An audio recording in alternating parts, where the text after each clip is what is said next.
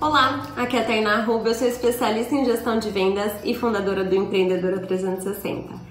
E hoje eu tô aqui para te lembrar daquela frasezinha bem famosa antes feito do que perfeito. E vamos entender que essa frase diz antes feito e não melhor feito. Claro que hoje em dia a gente tem muito acesso e se prepara muito. Mas quantas vezes você não está se preparando, preparando, preparando e não está colocando os seus projetos em prática? É preciso colocar as coisas em ação, até porque você analisa os resultados de tudo isso. E melhor feito do que perfeito significa dizer que o perfeito é ruim, né? E é melhor fazer de qualquer forma. Não. O antes feito do que perfeito quer dizer que você vai fazer o seu melhor com os recursos que você tem naquele momento. Quantas vezes a gente espera ter uma estrutura gigantesca ou arrecadar um investimento gigantesco para que você coloque seus projetos em prática? Então, por isso que o antes feito do que perfeito te coloca em ação. As pessoas me perguntam muito como que eu coloco tantos projetos em prática dentro de tão pouco tempo. Significa que eu tenho a ideia,